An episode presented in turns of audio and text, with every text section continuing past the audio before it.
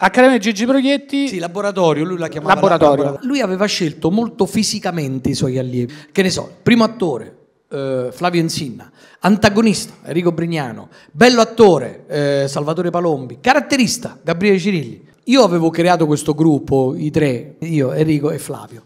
Poi chiaramente quando inizia la vita quella vera, fuori dalla scuola, e beh, la morse tua, vita mea. Con Enrico c'era tanta tanta amicizia e poi il successo a lui l'ha, l'ha portato proprio verso una strada di... eh, mi sono spiegato.